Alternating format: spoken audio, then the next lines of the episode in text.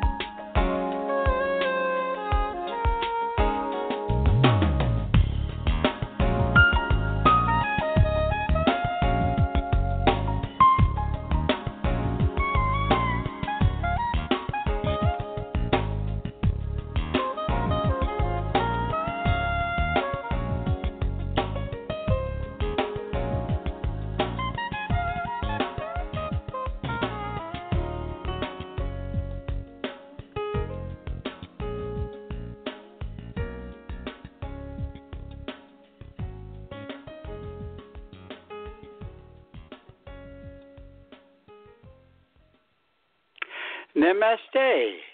You are now in the Funk Soul Cafe, a cool, hot, soulful radio show for artists, writers, and so much more.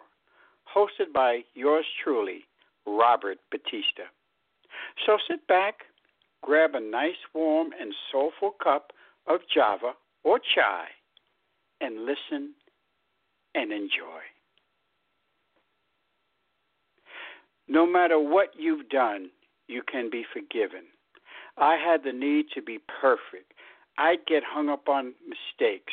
I couldn't even forgive myself, let alone others. Forgiveness was key in accepting that I am not perfect, and that's okay. When started as a simple personal project, has become an examination of the importance of mercy. These are the spiritual words of tonight's exciting guest, author Lisa Mayer. Namaste, Lisa Mayer, and welcome to the Funk Soul Cafe. Thank you, Robert. I'm excited to be here. Let's first start off by taking your Java order. We have a wonderful variety of fine espressos, cappuccinos, and lattes. And we also have herbal teas for those tea lovers. So, what's your fancy, Lisa? I'd like a butterbeer frappuccino, please. Wow, excellent, excellent choice. Let me go ahead and get that going for you. And here you go. Enjoy. Thank you. It was very good. Lisa, so good having you on the Funk Soul Cafe. Let's start out with you discussing why you decided to become an author. Did you get the itch recently, or did you want to do this for a while? Well, I have always liked writing. When I was in high school, I would actually write poetry and short stories. I used to um just like write creative short stories for fun. And um I never really thought about publishing a book, but about oh, it was 2010 I think. Um the Chronicles of Narnia, The Lion, the Witch and the Wardrobe uh came out or no, it was 2005 when the first one came out, excuse me, and I just really liked it. So I started reading all the books and I just fell in love with them and I was very inspired by Narnia and so after that I just decided I'm like, you know what? I I think I'd like to write a book that's kind of like Narnia. And I started writing it in 2010 um and I finished it uh last year and and I published it in December. I self-published it and I love being a writer. Um, I'm really glad that that I do that. It's um, it's like breathing. Um, writing is just really cool. Now you said, Lisa, that you started out when you were younger, writing poetry mm-hmm. and and short stories and and stuff. Something that we all do. Um, can you remember what some of your early poems were about? Yeah. Um, well, I used to write, and for English class, we had to write um, a poem, and I actually wrote it from the point of view of uh, Wendy uh, from Peter Pan. And I wrote it from the point of view of Wendy, and she had grown up, and uh, Peter Pan was coming and, and wanted her yeah, I, I was really into Peter Pan. I love Peter Pan, and he wanted her to come back to Neverland, and she was talking about how she was too old now and she couldn't go back, and she was really sorry. And um, so I wrote that for English class, and then I wrote um, a couple of like just poems for the newspaper. I don't remember too much about those. And then I also wrote um, we would we had creative writing class, and so I'd write a lot of stories for those. The plot for your book, The Aletheian Journeys, The Arrowbringer, sounds fascinating. What's it about, and where did the story come from? Oh, um, well, it's so the story is about um, this girl. Her name's Evangeline Lewis. She goes by Evie, and she has just found out um, that she has a leukemia diagnosis. Um, she knows that she's adopted, um, and so shortly after she gets this diagnosis, um, she receives this dream from this being called the Arrowbringer, and he tells her that, um, or he asks her, you know, will you come to Aletheia because uh, the world's going to suffer, um, something really bad is going to happen, and if you come, then you'll be able to stop it and she finds out some information about her past. Um, she finds out that she's actually from Aletheia and that if she comes back, her presence will stop this horrible thing that's going to happen. And she really thinks it over and she knows it's the right thing to do. But because she's just received this leukemia diagnosis, she doesn't want to leave her family. So she feels terrible, but she says no. And so, what the book is about is that later on, she ends up having to go um because uh, her friend is in danger and she ends up having to go and so she has to face all these people that are suffering and everything that's happened is their fault and they or it's her fault and they end up going on this um this mission to kind of help save the world and uh the whole time she has this secret that everything that is happening is because she wouldn't help um, Aletheia, and she could have prevented all of it, but she chose not to. And so the story kind of comes from we often hear about, you know, these stories of people who like go to other worlds, and usually when they're asked to go to other worlds, people always say yes. Um, so I, you know, I wanted this to be a story of somebody who said no, and then it, the story is really about her um, coming to grips with what she's done and then seeking that forgiveness. That forgiveness piece is huge in the book. When I was reading your book, the first thing I noticed was the dedication, which reads For all those who show mercy, and especially all those who seek it. Lisa, what is the story behind why you chose this dedication? Well, I really believe that one of the most important things in someone's life is mercy. And mercy is just another form of forgiveness, really. And I really feel that in our world, people don't show enough mercy and they don't show enough forgiveness, whether it's mercy for someone else or even mercy for ourselves. I know there's a lot of people out there who have made mistakes and they feel like they can never be forgiven. And so um, I wanted this book to be a story about somebody who did something that she thought was completely unforgivable. And she comes to find out that she can be forgiven. And I want everyone to take that message to heart that no matter what we've done, you know, even the person who's done the worst thing in the world can be forgiven. And I believe that everyone um, is seeking that um, that message, and that's what I wanted people to learn from my book. Your main protagonist, Evangeline or Evie, from the start seems very close to her family, and she seems to be a nurturer for her siblings. Would you say this is true, and was this your original intention? Uh, that's definitely true, um, and I'm glad you're able to pick up on it because that's one of the things I wanted the reader to know that Evie is very, very close to her family and she feels, you know, responsible for them. Um, and, and I apologize. What was the second part of your question? I just wanted to know if you cognizantly and intentionally made sure that we knew that she was close to her family. And you basically said yes, right? Yes, it was very purposeful. That's what made the choice so hard for Evie, and I wanted the reader to understand that's why Evie, you know, said no to the Arrowbringer because of her love for her family. Exactly.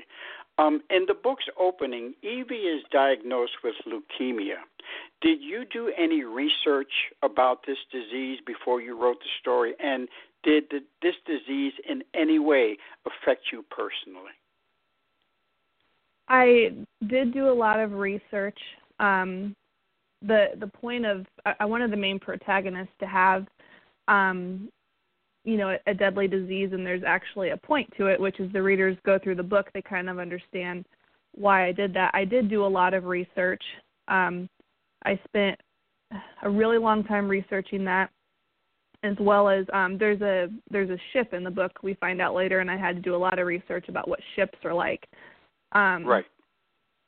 and you know i there's no one in my family personally who has leukemia but um I know that a lot of people suffer from it and um, like suffer from all types of cancers, and so I try to be very um, mindful and respectful of that in the way it's um, portrayed in the book.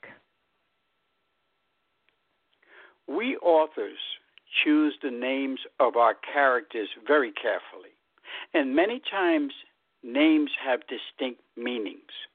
When you look at the name Evangeline, you become aware that the word angel is situated right in the middle. What was your thought process of that last of that name? Um, that's really interesting you point that out because I, I actually never noticed that. Um, that's really cool, Robert. Um, well, I chose the name Evangeline, and it's on the very last page of the book. Um, in the hard copy version, it's um, at the very end, and I believe also in the um, soft copy. But there's actually um, Evangeline is from the Latin, which means to bring the good news of the gospel. So the the book is an allegory, and so each um, of the characters' names does have special meaning. Um, and I, I did the nickname Evie just because um, I wanted her to have a nickname. I felt like the name Evangeline was uh, a very beautiful name, but I wanted her to have a nickname. Yeah, it is a wonderful, beautiful name, and Angel, A N G E L, is right in the middle. It's it's amazing. Um, Lisa, you have graciously agreed to read part of your story for us. Can you set up the piece before you read it? Sure, I, I have it ready uh, for now or for later. Right now would be fine. Okay. Um, so this part um, isn't from the first chapter. It actually takes place in chapter seven. Um, so the book is divided into three parts. So this comes from part two. Uh, part two, the Arrowbringer's mission, chapter seven, into Aletheia.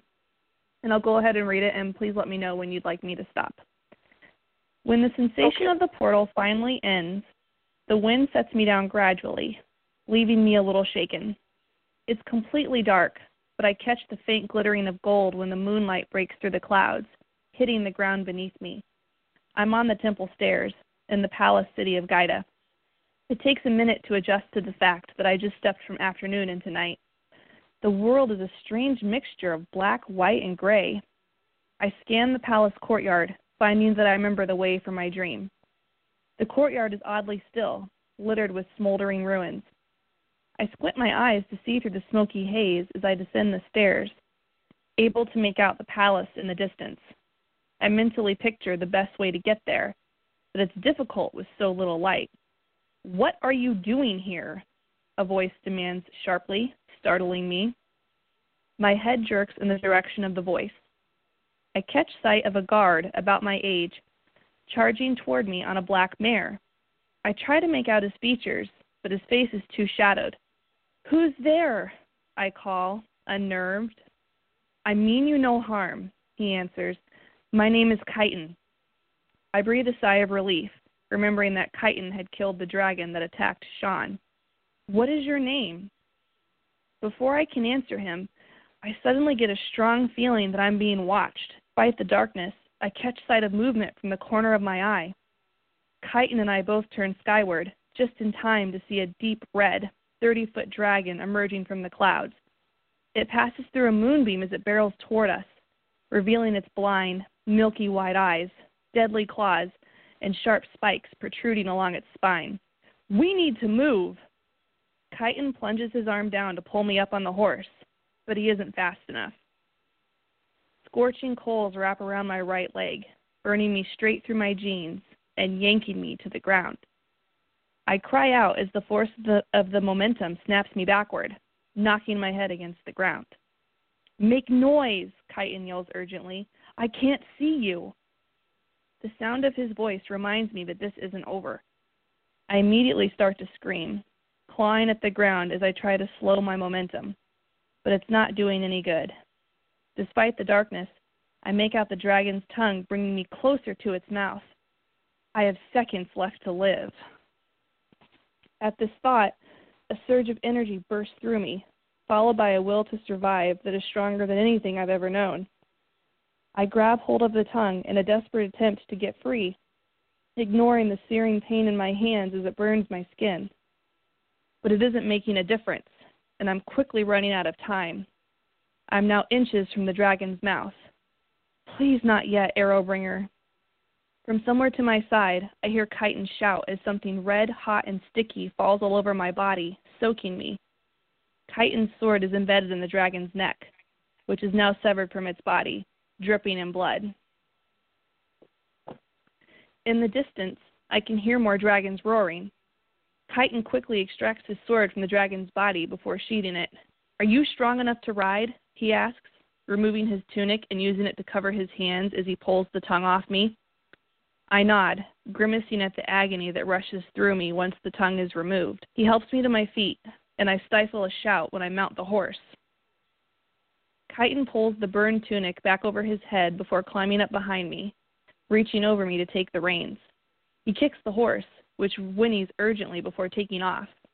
I grab at the horse's mane as we ride, clinging to the hair. For just a second, the moonlight eliminates the name stitched into the bridle, and my breath catches in my throat. Feather, she has the same name as my horse. The dragon's shrieks echo eerily around us, and I hear screams in the distance. It might be my imagination, but I'm certain that I hear Jarrow's voice shouting orders. Chiton tenses as more cries of anguish reverberate in the night, some of them stopping short. He jerks hard on the wow. reins. And that was so good. Wow. I oh, was thank locked you. I was locked in. Locked in. Wow, that was great. Um, Lisa, thank you very one much. five star you're welcome.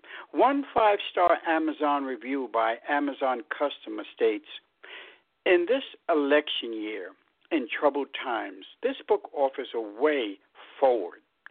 Every cynical politician should read this to renew their trust in the people they serve Hurry, Arrowbringer, and hurry, Lisa Mayer, and write a sequel.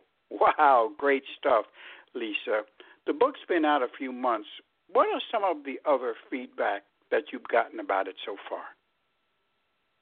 So far, um, I've gotten mostly good reviews. I've had a couple people um, who have uh, I they've read it and reviewed it and have said, you know, allegory really isn't my thing, but it was, and fantasy is not really my thing, but we still enjoyed the book.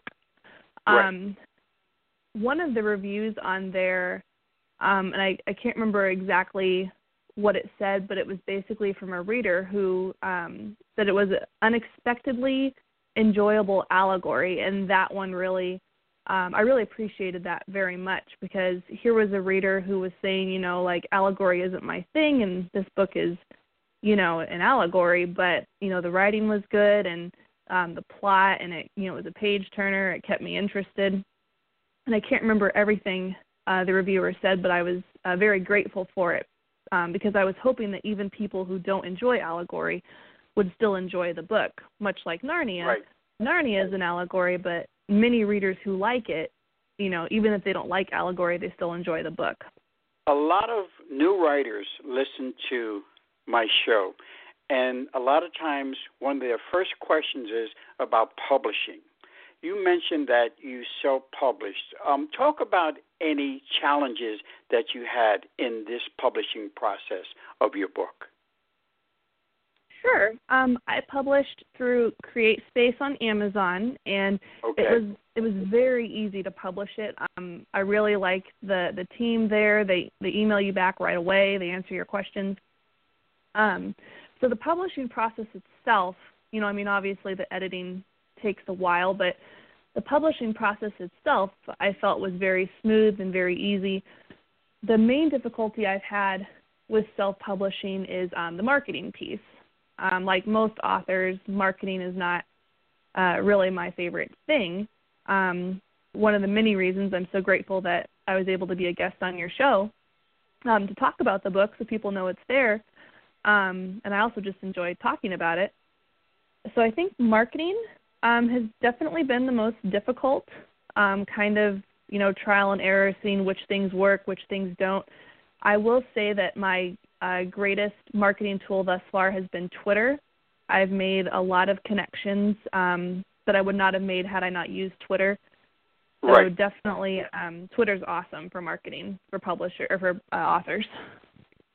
Yes, it is. Um, let's talk about Lisa Mayer, the person. What was your childhood like? Um, I had a very fun childhood. Um, I grew up with an imagination. One of the things that I really um, feel bad about for kids today is that a lot of them walk around on their phones, which there were no phones when I was a kid, so I didn't have a phone, so and I'm really glad I didn't. Um, I walked around just with a whole different world in my head. I would carry a book in front of my nose between classes um or at school I would sneak my book under my desk and try to read and I I'd get it taken away of course but I'd still do it as soon as I got the book back. Um I loved reading. Um and I would go outside um with my sister and we would you know we just play outside all day long and you know make up you know stories of different worlds and I mean, I really think that I was writing even before I was writing because I was using my imagination. Uh, we had this bush in our yard, and it, it was a huge bush, and it it was like one of those bushes where you could actually go inside it, and there was a place to sit, and it was big enough you could like set up a picnic in there. And we would just go out in the yard and play in that bush for hours and pretend we were, you know, on deserted islands, on other planets, you know, whatever like and we just had so much fun. Um and so i really grew up using my imagination. I grew up um watching uh and being inspired by superheroes before it was cool. Um I, and so just you know i used my imagination from a very young age and i've been very grateful and blessed to have had that because i think it's really shaped who i am today. I still have an imagination um and i still you know i'm inspired by superheroes and i spend a lot of time in my head thinking of my story. So i think i'm still using my imagination in the same way. I'm just now channeling it into a constructive um book. And that's such a good thing. Um and you're right about the the youngsters with the cell phones now. Um man uh, mm-hmm. It's almost like it's it's soldered to their hands now. uh, Lisa, what were some of the books and authors that inspired you in your youth? Um, I grew up uh, reading The Giver was actually one of my very favorite books growing up. Um, I also read The Boxcar Children. Um, I liked them a lot. I also read um, well, I actually started off with Lord of the Rings by watching the movies. I had never read the books, and then I watched the movies, and then I loved those, so I read the books. Um, a lot of uh, creative books. Um, I also read uh, another series that's actually based off Narnia called The Archives of Anthropos. Um, I grew up reading those, um, and I really enjoyed them. Um, they're very similar to Narnia as well and just a lot of all the books I read were adventure books. I liked adventures a lot and I still do. I've never really been into like um I guess dramas for lack of a better word. I'm more into adventures right. and fantasies and science fiction, stuff like that.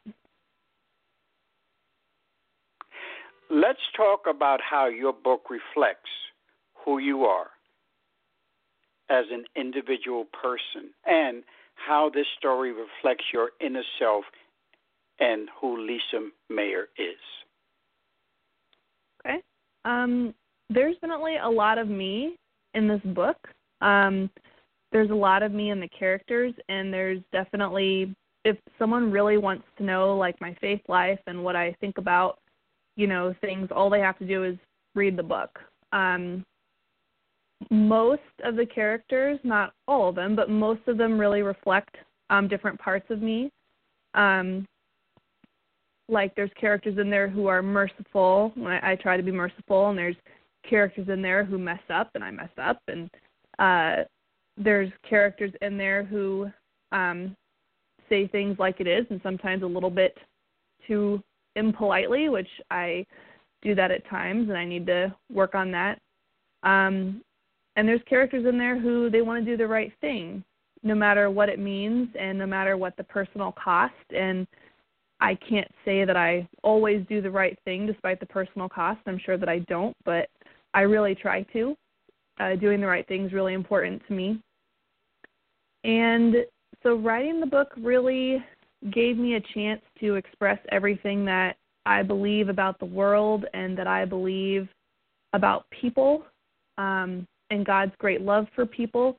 And a lot of that shows in the book and in the messages that I want people to understand and that I think people need to know, especially pertaining uh, to mercy. Mercy is very important to me, and I, I try to be merciful um, in everything I do. I'm, I'm not perfect at it, obviously, but I always that's my goal is to always be merciful. The best writers are the ones who bear their soul. And I think you definitely did that with your book. Lisa, I know being an author is very important to you, but can you explain how writing has affected and changed your life? Sure. I now that I write, I can't believe I ever didn't write. Um, it's like breathing for me. If I go a couple of days without writing, I start to feel I don't know what the right word is, almost like um like there's a muscle I haven't used and I need to use it. Right.